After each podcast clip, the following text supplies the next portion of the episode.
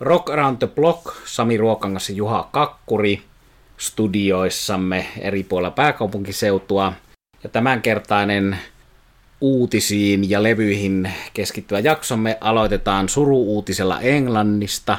Eli tämän marraskuun alun viikkoa on siivittänyt musiikkikeskustelussa englantilaisen toimittajalegenda Malcolm Domen kuolema, tieto hänen menehtymisestään 66-vuotiaana.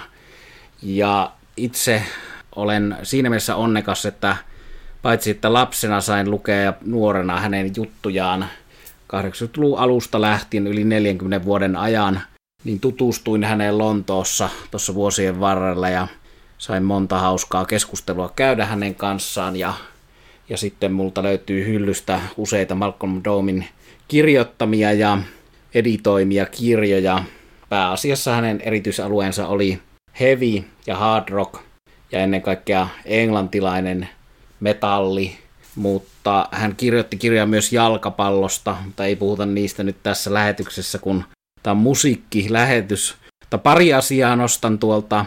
Malcolm Dome näki vuonna 1976 AC/DC:n ensimmäisen Britannian keikan Red Cow pupissa Hammersmithissä, eli Punaisen lehmän pupissa. Siellä oli ensimmäistä settiä katsomassa vain muutama 10 ihmistä ja sitten siellä lähti sana leviämään ja toista settiä myöhemmin samana iltana oli jo täysi tupa seuraamassa, mutta tietysti meikäläiselle tällaisen silminnäkijätodistuksen kuuleminen siitä, kuinka AC/DC Bon Scottin johdolla esiintyi ensimmäistä kertaa Britanniassa, niin on ollut mahtavaa kuultavaa.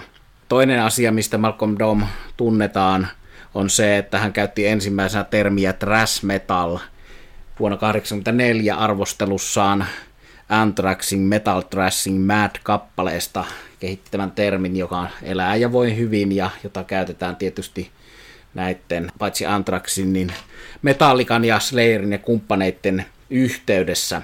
Mutta haluan omalta osaltani, ennen kuin päästä Juhan ääneen, niin tämän koko lähetyksen nyt omistaa Malcolm Domen muistolle. Hän paitsi, että hän oli tollainen todella oikeasti legenda, sitä sanaa käytetään liian usein, mutta Malcolm Dome todellakin oli sitä. Hän teki pitkän uran radiotoimittajana ja käynnisti erilaisia useita rockmedioita, josta suomalaiset otamme sitten mallia perässä ja olemme ottaneet mallia vuosien varrella. Ja tuosta hänen journalismistaan haluaisin sen tietysti vielä nostaa esille, mutta haluan nostaa esille sen, että siinä vaiheessa, kun itse tuli hänen juttujaan alettua seuraamaan, niin Suomessa joku Juho Juntunen kirjoitteli tällaisista heavy- ja hard rock-asioista, mutta aika paljon se tilanne oli suomalaisen heavy-tikkarin, eli minun kannalta se, että, ja kaltaisteni kannalta, että lehdistössä ei sitä ja mediassa oikein vakavissaan otettu, varsinkaan radiossa, eli piti kaivaa näitä englantilaisia julkaisuja, kuten Kerrang ja Metal Hammer, ja niitä sitten lueskella, ja sen kautta tämä toimittaja on tullut tutuksi ja rakkaaksi, eli oli kyse siitä, että Suomessa vähän tuolleen ei nyt ollut niin hyväksyttyä ja kuulijaa dikkailla oikeastaan heavy musaa, ja se ei ollut sillä tavalla vakavasti otettava rockin laji, kun sitten Englannissa, varsinkin tuossa, kun 80-luvun alussa toi New Wave of British Heavy Metal alkoi yleistyä, niin ei nyt ehkä voi sanoa, että Malcolm Dome olisi tehnyt siitä mitenkään salonkikelpoista, ei se ole tarkoituskaan, sen on tarkoitus olla pahoeksuttavaa undergroundia, mutta kuitenkin sillä tavalla, että vakavasti otettavaa journalismia myös tästä hevistä ja hard rockista, ja hän kyllä loppuun saakka piti undergroundin puolta uusien bändien, olivatpa ne englantilaisia tai suomalaisia tai mistä maasta tahansa. Ja esimerkiksi tuo Orange Goblin, itselle rakas englantilaisbändi, joka esiintyy nyt marraskuussa 19. päivä Tampereella ja 20. päivä Helsingissä, niin on ollut kovasti kiitollinen ja läheisissä väleissä Malcolm Domen kanssa. En tiedä Malcolm Domen kuolinsyytä, hän oli tosiaan 66-vuotias ja tuoreimmasta Classic Rock-lehdestä löytyy vielä hänen juttujansa, arvostelu muun muassa Whitesnaken Restless Heart-boksista, eli mistään kovin pitkään sairastamisesta ei tässä tapauksessa ole kyse. En tiedä, onko kyse koronasta tai muusta, vielä haluan muistella sen verran, että monesti kuuluisasta henkilöstä tai menestyneestä toimittajasta, legendasta, joka itsekin jollakin tasolla tietää olevansa legenda, niin saattaa tulla ylimielinen henkilö, joka ei välttämättä jaksa kuunnella itseänsä kokemattomimpien henkilöiden selostuksia, mutta tässä oli siinä mielessä poikkeuksessa, hän oli todella vaatimaton ja mukava kaveri. Mä en muista, yritin muistella sitä, kumpi on ensimmäistä kertaa toiselleen drinkkiä Lontoon Crowbar Rockiklubilla tarjonnut. Se voi olla niin, että me ollaan siellä päädytty juttelemaan siihen ensimmäisen keskusteluun. Muistaakseni liittyy jotenkin se, että minulla oli Blackfoot-bändin paita päällä ja tämä herra sen sitten noterasi ja sitten mä tunnistin, että tässähän on kyseessä legendaarinen toimittaja.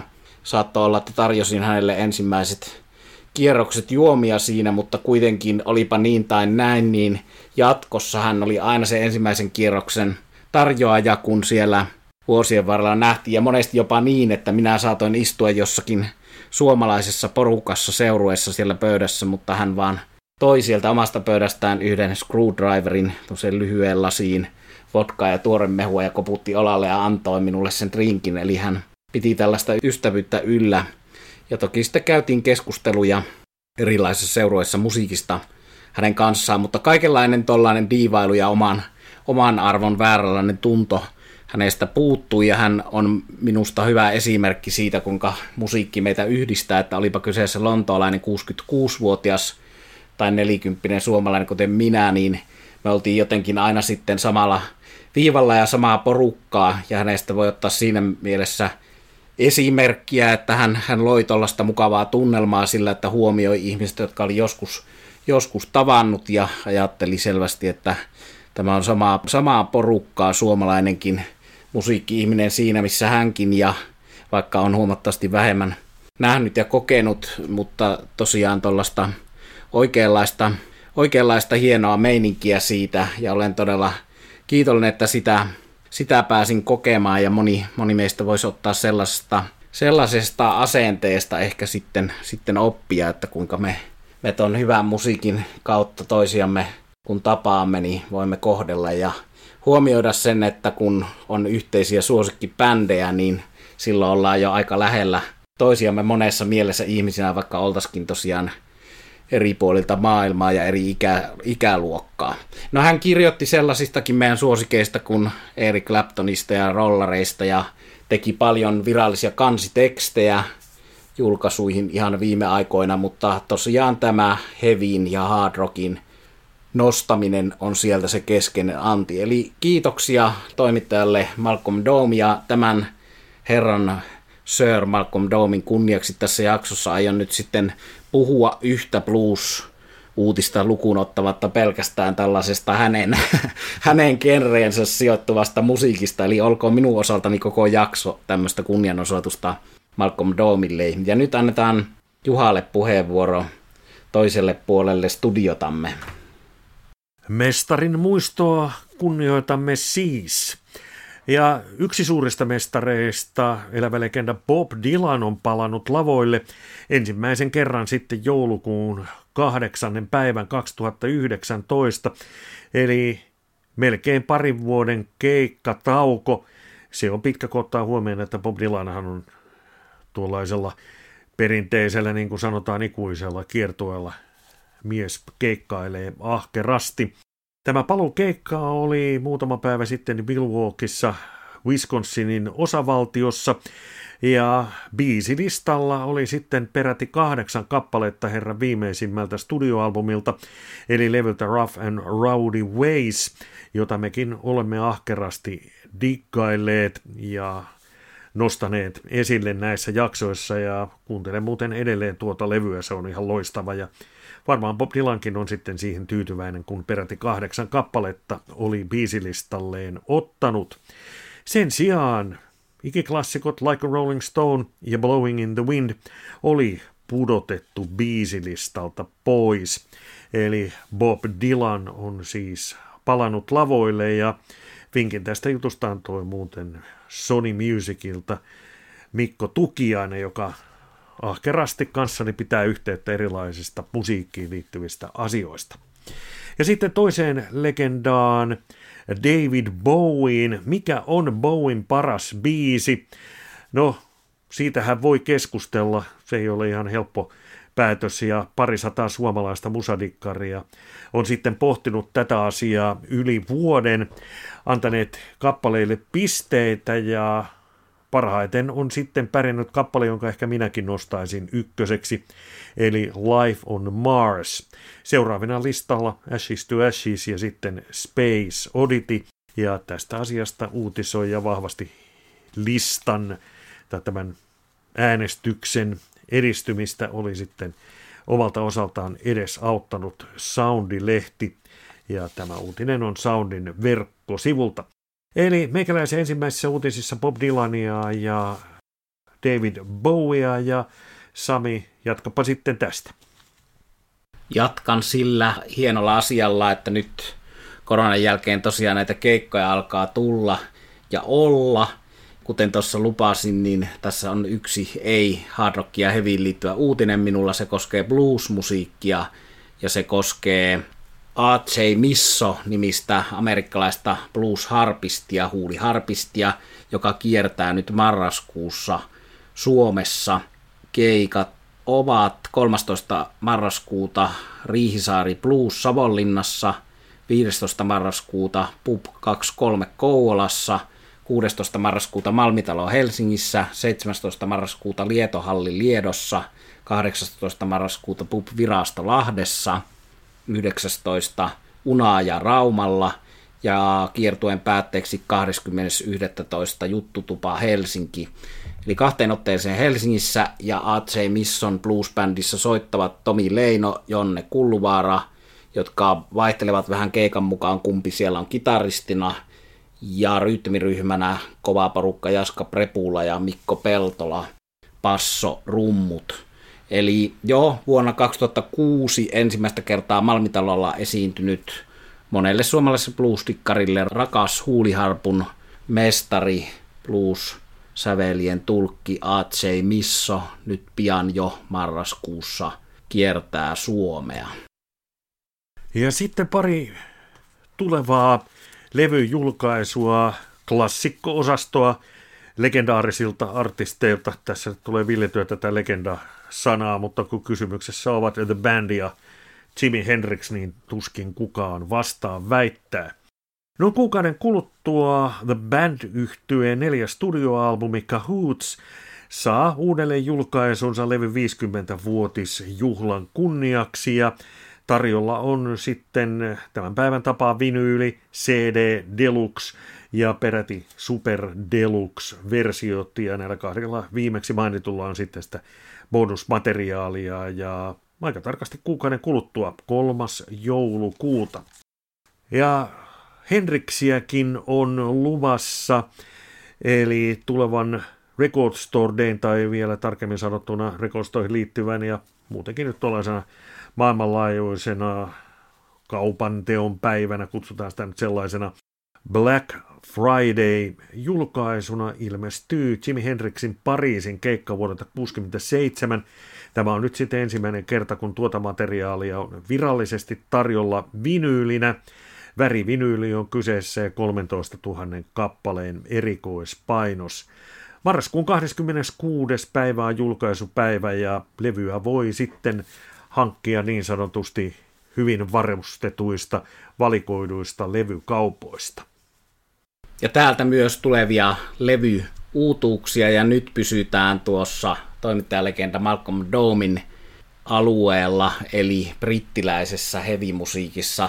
Ja ensimmäisenä ilouutisena se, että niin pitkään, niin rakkaana brittihevin tekijänä toiminut Saxon on jo julkaissut nimibiisin tulevalta albumiltaan Carpe Diem, ja se albumi saadaan julki helmikuussa 2022, ja tosiaan jo Andy Sneapin tuottama nimiraita tuttua ja turvallista riffeiltään raskasta ja raikasta Saxonia kuunneltavissa, ja levy eri formaateissa, bokseissa, C-kasetteina, muina jo ennakkoon tilailtavissa. Ja toinen tämmöinen pitkän linjan bändi, britti osastossa, Malcolm Dome osastossa on Magnum, joka julkaisee tammikuussa 14. päivä tarkkaan ottaen The Monster Roars uutuusalbuminsa, ja 12. marraskuuta on siitä ensimmäiset näytteet, I Won't Let You Down -biisi tulossa kuultavaksi. Siitäkin levystä monenlaista eri boksia vinyleineen, C-kasetteineen saatavilla, ja pienenä tommosena linkkinä 60-luvun musaan ja aikaisempaa brittipop-historiaan sanottakoon se, että tässä levyssä on tollasella tupla CD digipack-versiolla uusi tulkinta paitsi Wings of Heaven vuoden 88 albumin avausraidasta Days of No Trust, niin siellä on uusi versio Magnumin ensimmäisestä sinkusta Sweets for My Sweet, joka on siis The Churches-yhtyeen 60-luvun kamaa, ja mielenkiintoista kuulla, kuinka nyky-Magnum selviää Churches-lainasta vuoden 1975 ensimmäisestä sinkustaan. Epäilen, että voi kuulostaa kovin erilaiselta kuin aikanaan, tai sitten samanlaiselta, aika näyttää. Ja kolmantena brittihevi Malcolm Dome-osaston julkaisuna nostan esiin marraskuussa 19. ja 20. Suomessa esiintyvän Orange Goblinin, paitsi minun, niin Malcolm Domen suosikkibändi Stoneria ja brittiheviä julkaisee marraskuun 5. päivä aivan näillä näppäimillä live-albuminsa Rough and Ready, Live and Loud, eli myös fyysisenä levynä. Siitä on tuollaista värivinyyliä hienompaa versiota ilmestymässä vielä ensi vuoden kevään puolella, mutta nyt siis CD-nä ja perusvinyylinä saatavilla marraskuussa. Tämä on julkaisu, joka ilmestyi reilu vuosi sitten ensimmäisen kerran pelkästään tuollaisena digitaalisena versiona, mutta nyt sitten yleisön pyynnöstä myös fyysisenä levynä, ja sen verran itse kehua ja itse ironiaa, että minä olen itse siinä kauniilla karvaisella naamallisena levyn kannessa. Se kuva on otettu yhdessä tapaamisessa Ruotsin alamaailmassa tämän bändin Orange Goblinin kanssa. Siinä on myös suomalainen ystäväni Jyrki Nivala, terveisiä Jyrkille, mutta hienoa olla tietysti suosikki bändinsä levyn kannessa. Se jo takaa sen, että se ilmestyy meikäläisen hyllyyn sekä vinyylinä että CD-nä, mitenkä muutenkaan voisi olla. Mutta älkää kuunnelko sitä levyä siksi, että minä olen sen kannessa, vaan siksi, että se on erinomaista englantilaista stoneria ja heviä, ja siinä on sen verran nuori bändi, vasta 25 vuotta toiminut, että siinä ei tarvitse miettiä, että kestääkö laulajan ääni ja jaksaako bändi toimia, kun kyseessä on vielä nuori bändi. Ja ennen kuin mennään levyyn, jota olen kuunnellut, niin tuosta Hendrixin tulevasta julkaisusta, siis tästä Record Store Day -vinyylistä Pariisi 67, niin siitä vielä tietysti sitten sellainen ikään kuin suomalainen näkökulma, että 67 hän oli se vuosi, jolloin Jimi Hendrix täällä Suomessa vieraili, joten ne keikalla olleet, joita ilmeisesti on paljon vähemmän kuin niitä, jotka sanovat olleensa keikalla, mutta keikalla olleille nostalgiaa ja tietysti sitten meille muille tuollaista ajan kuvaa, ja voimme vain sitten miettiä ja kuvitella, että millaista siellä keikalla oli. Ja nyt sitten levy, jota olen kuunnellut. Äitini kutsui tätä aikanaan nimellä Kiss Alive. No, kissoja, vaikka se itse asiassa Catman löytyy bändistä, niin kysymyksessä on siis Kissin tupla live-albumi vuodelta 1975, Kiss Alive. Tuo tupla live merkitsi Kissille sitä suurta kansainvälistä läpimurtoa. Bändihän oli ennen sitä julkaissut 3 studioalbumia, mutta niiden suosio jäi sitten kuitenkin aika vaisuksi. Ja niinpä bändi sitten päätti julkaista live-albumin, ja esimerkiksi Paul Stanleyn mukaan ne 3 studioalbumia eivät vielä sitten sitä bändin live-meininkiä ja sitä energiaa oikein välittäneet. Tämä levy on muuten kunnianosoitus Slade-yhtyeen Slade Alive live-albumille, joka julkaistiin vuonna 1972. Slade on yksi Kissin esikuvista. Bändi siis päätti tarjota kaikille sitä live-meininkiä, mutta kun keikoilla sattuu ja tapahtuu, välillä tulee vääriä nuotteja ja mikrofonitelineitä kaatuu ja niin edelleen, niin levyähän on sitten mitä ilmeisimmin. Tästä vaihtelee tietysti tietokertojan mukaan studiossa paranneltu. Aika pitkään meni ennen kuin bändin jäsenet tätä kommentoivat sen suuntaisesti, että no kyllä studiossa on paranneltu. Paul Stanley mukaan kysymyksessä ei ole studiolive, vaan nimenomaan tiettyjä juttuja on sitten paranneltu. No, toisaalta sitten Eric Kramer, joka näitä on miksaillut, niin on ilmeisestikin jättänyt johonkin biisiin vaan Peter Chrissin rummut ja yleisön ääntä on vähän poimittu sieltä ja täältä ja sitä kautta sitten saatu hurjaa meininkiä. Kuten sanoin, niin mikä tässä on sitten totuus ja näkökulma, niin se riippuu aina siitä, keneltä kysytään, joten jätetään tuo juttu ja mennään tiedossa mielessä siihen oleelliseen asiaan, vaikka me toki olemmekin tuollaisia rehellisen rockmusiikin kannattajia ja on hienoa, kun bändi ottaa yhdellä otolla homman sisään ja niin edelleen. Niin, antaa tuon jutun nyt olla. Bill Wymanhan esimerkiksi on sanonut Keith Richardsin Life-elämänkertakirjasta, että Keith on noudattanut vanhaa kunnon vinkkiä, eli totuus ei saa olla hyvän tarinan esteenä. Ja tästä näkökulmasta fiilistelen sitten tätä Kissin Alive live-tuplaa. Muistan aikanaan, kun se ilmestyi ja silloin, kun ei ollut vielä mitään rockvideoita, tai kyllähän niitä oli jokunen tehty, mutta ehkäpä kerran vuodessa sitten jostain suomalaiselta TV-kanavalta tuli Kissiä, joten kuvien varassa ja tietysti musiikin avulla se mielikuva sinne omaan päähän muodostui, että minkälainen kokemus tämä bändi olisi. Ja Kiss hän visuaalisuutensa ansiosta sopi minun ja kaverini Jorman periaatteeseen, että kun meillä oli paljon musajulisteita seinällä, niin me teimme sellaisen päätöksen, että kaikki poseerauskuvat pois ja pelkästään live-kuvia. Ja sen ansiosta sitten Kiss oli tietysti aika hyvin siellä muiden bändien ohella edustettuna. Tämä oli sitä aikaa, kun bändillä oli maskit päällä ja nimenomaan niitä ei oltu vielä riisuttu, joten tietysti sitten se mystinen elementti siihen, että keitä siellä maskien takana oikeasti on ja miltä näyttävät, niin se oli sitten myös sellaista mystiikkaa. Ja kun täällä levyssä on mukana sitten täältä löytyy bändin nimmarit, eivät tietenkään omakätiset virallisessa julkaisussa, niin toki sitten katselimme niitä ja mietimme vielä, että minkälaista olisi esimerkiksi Ruotsissa, jossa maailman tähtiä kävi siihen aikaan paljon enemmän, niin olisiko siistiä käydä Ruotsissa katsomassa Kissiä ja saada nimmarit? No, Kiss on tullut sitten bongattua myöhemmin monia kertoja ja herrat Stanley ja Simons on tullut tavattua ja heiltä nimmarit saatua, eli sanotaan tuollainen pikkupojan rock-unelma on tämän bändin osalta sitten ainakin toteutunut. Kiss on bändi, joka herättää vahvoja tunteita puolesta ja vastaan.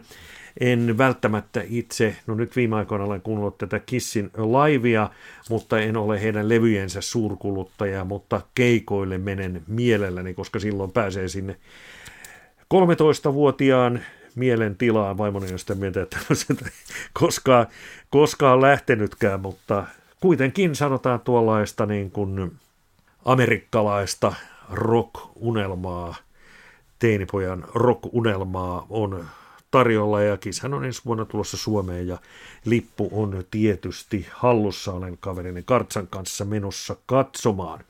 Eli viime aikoina olen fiilistellyt Kissin Alive-albumia ja ei sitä kannata nyt turhaa analysoida, että missä niitä äänityksiä on tehty, levy soimaa ja tietysti nupit kaakkoon. Legendaarinen tupla live-albumi.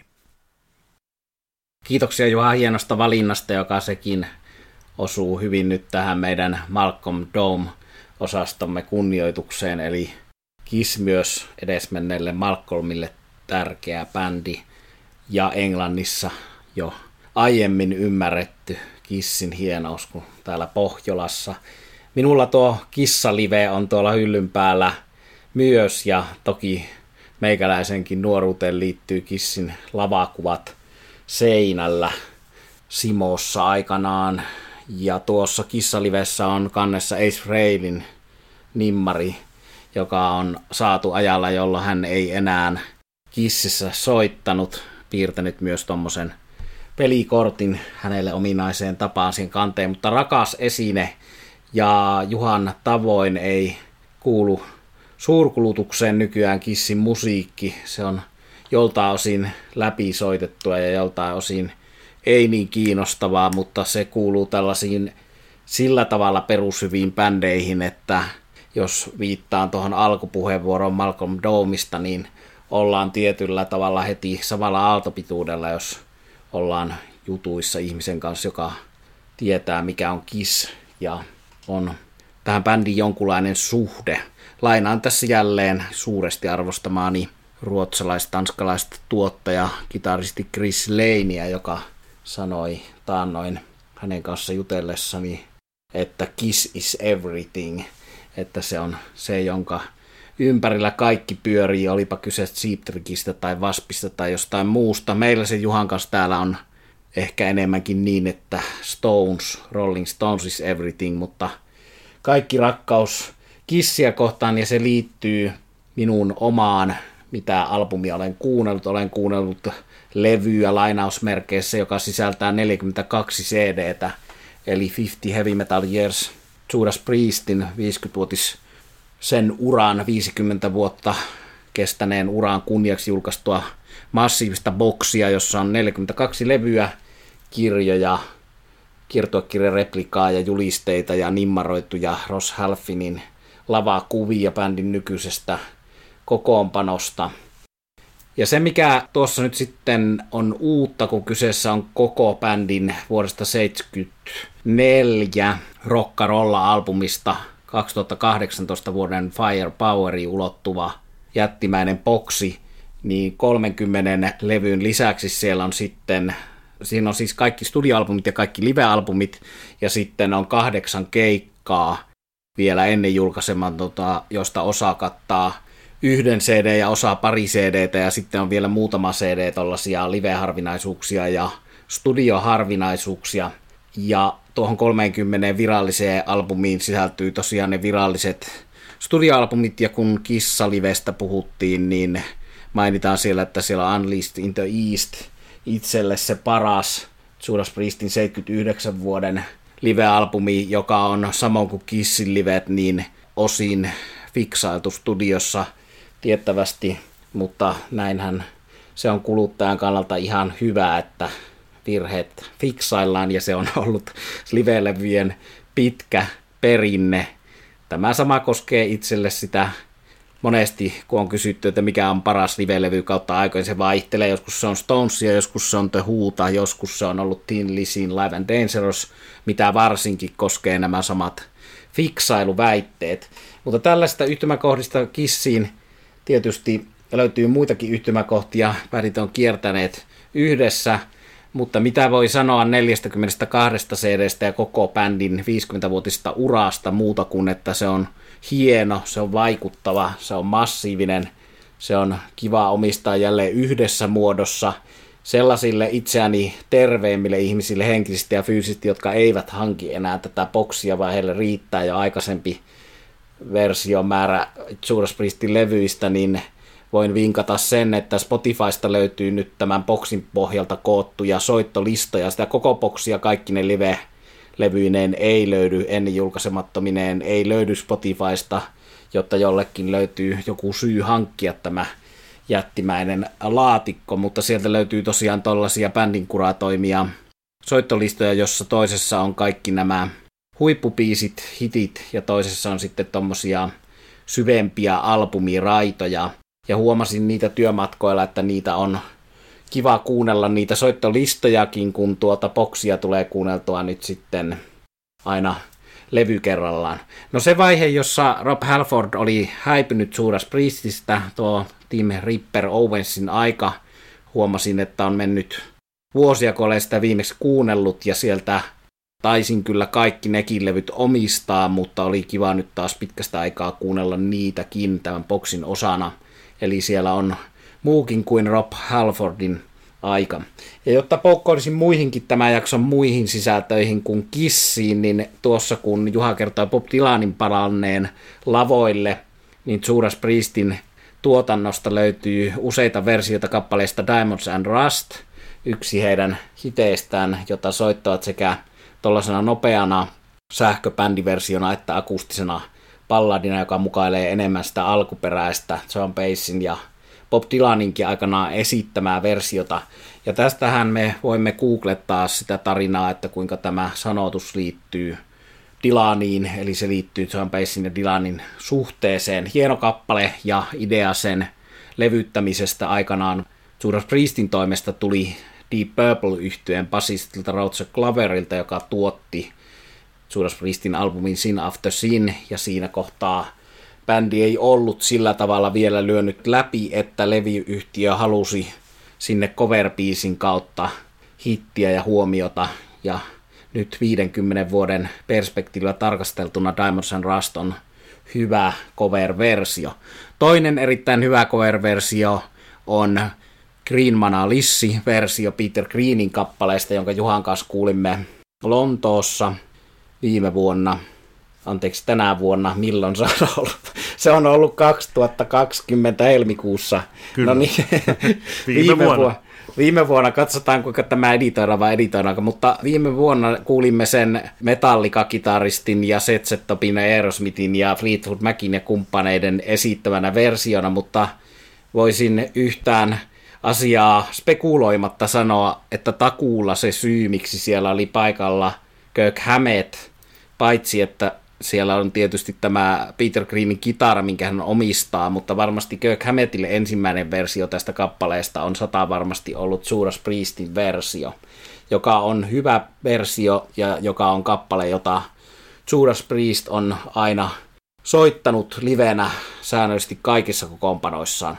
Mä olen kerran saanut haastatella Judas Priestia, olen saanut haastatella heitä monta kertaa, mutta kerran haastatellessani kysynyt tästä aiheesta, että miksi te aina soitatte tätä Green Mana Lissia, joka ei ole teidän oma biisinne, mutta minä tykkään siitä ja olen kovin tyytyväinen siihen, että sitä soitatte, mutta miksi te sitä soitatte, niin siinä kolmikko Glenn Tipton, K.K. Downing ja Rob Halford vastasivat, että soitamme sitä, koska se on niin hyvä biisi ja se on linkki tähän Fleetwood Macin ja brittibluesin perinteeseen, jota Judas Priestkin näiden bändin jäsenten muusikkouran alussa on ollut, eli Hendrix Green pohjasta bluesia ja bluesrockia, joka on sitten kehittynyt heavy rockiksi. Että jos jo tässä on nyt jonkunlainen silta tähän Malcolm Domeen ja kokonaisuuteen, niin tuon Judas Priestin koko uran kuuntelemalla saa hyvän käsityksen paitsi Judas Priestin uran kehityksestä, niin koko heavy rockin kehityksestä sillä tavalla, että ennen kuin tätä Malcolm Domen lanseeraamaa termiä ja musiikkilajia thrash metal oli olemassakaan, niin Judas Priestin levyltä löytyy jo siitä tämmöisiä enteitä ja ensimmäisiä kappaleita, jotka voidaan tulkita ikään kuin thrash metalliksi. No sitten oma lukuunsa on vielä se, että montako bändiä on olemassa maailmassa, jonka nimi on otettu Judas Priestin kappaleesta. Vastaus on monta. Running Wild, Exciter, Sinner. Niitä voi jokainen alkaa laskeskelemaan perehtymällä Judas Priestin biisin nimiin ja heavy-bändien nimiin. Vielä palataan hetkeksi Bob Dylaniin sikäli, että tuossa Rob Halfordin lämpimästi suositeltavassa Oma elämäkertakirjassa on tarina siitä, kuinka Rob Halford tapasi Bob Dylanin. Eli Dylan oli samassa studiossa ja Dylan oli ollut kauniiden naisten ympäröimänä siellä ja sitten huutanut tuollaisen hyvin amerikkalaisen tyyliin, että miten menee Rob ja hauska nähdä, ja alkanut siinä juttu päästä vauhtiin, kun Rob Halford oli jo ohjattu sieltä tämän Dylanin henkilökunnan toimesta ulos sieltä studiosta. Eli tapaaminen oli hieno, mutta lyhyt. Mutta sitä tietyllä ironialla ja huumorilla Rob Halford tässä kirjassa muistelee. Kirja ei ehkä keskity niinkään Judas Priestin uraan, se voi olla jollekin Priest-fanille pettymys, se on enemmänkin Rob Halfordin oma tarina elämästä homomiehenä hevikulttuurissa, mutta silti suosittelen sitä. Ja sitten enemmän bändin musiikkiin ja bändiuraan keskittyvä kirja on K.K. Downingin muistelmakirja, joka on myöskin suomeksi saatavilla nimellä 40 vuotta Judas Priestia.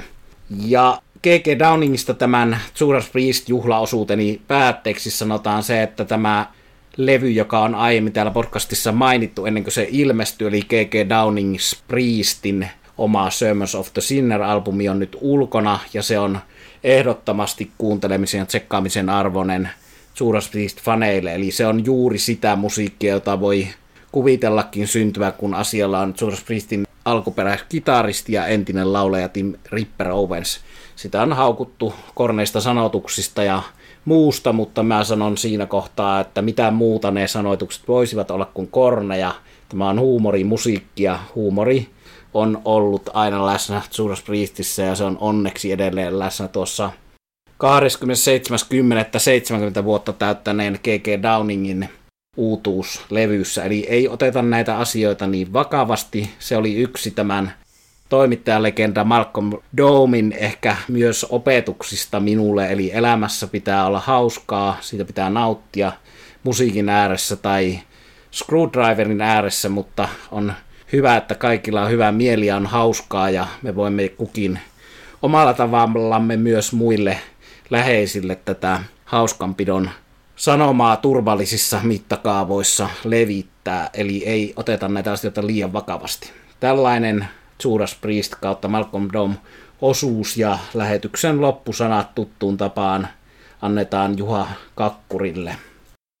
Yksi kommentti ja loppukevennys ovat vielä tarjolla. Kommentti sellainen, kun mainitsit tuossa, että niitä Judas Priestin bonusbiisejä ei Spotifysta löydy, niin Spotifysta ja muista suoratoistopalveluista tuli kuitenkin mieleeni, että sieltä löytyy myös bändien haastatteluja, ja tässä päällimmäisenä tulee mieleen esimerkiksi Dave Grohlin kommentit Foo Fightersin viimeisimmästä levystä, eli siellä kannattaa etsiä, niin löytää sitten mielenkiintoisia haastatteluja, ja tosiaan bändit esittelevät tuoreempia albumeitaan ja niin edelleen.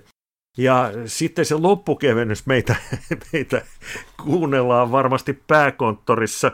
Tuossa sinun puheenvuorosi aikana tuli nimittäin sähköpostia, ja en nyt sitä vielä avannut, mutta otsikko kertoi sen, että sehän oli tuolta Kissin kaupasta, ja siellä sitten tullaan esittelemään kaikenlaista kivaa Kiss-kamaa, mitä voi itselleen jouluksi ostaa. Eli nopeasti pääkonttori reagoi tuohon Kiss Alive-asiaan.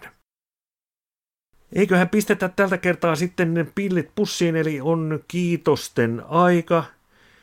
Sami Ruokangas ja Juha Kakkuri, ja tässä oli siis tämänkertainen Rock Around the Block -podcast. Kiitos kuuntelusta.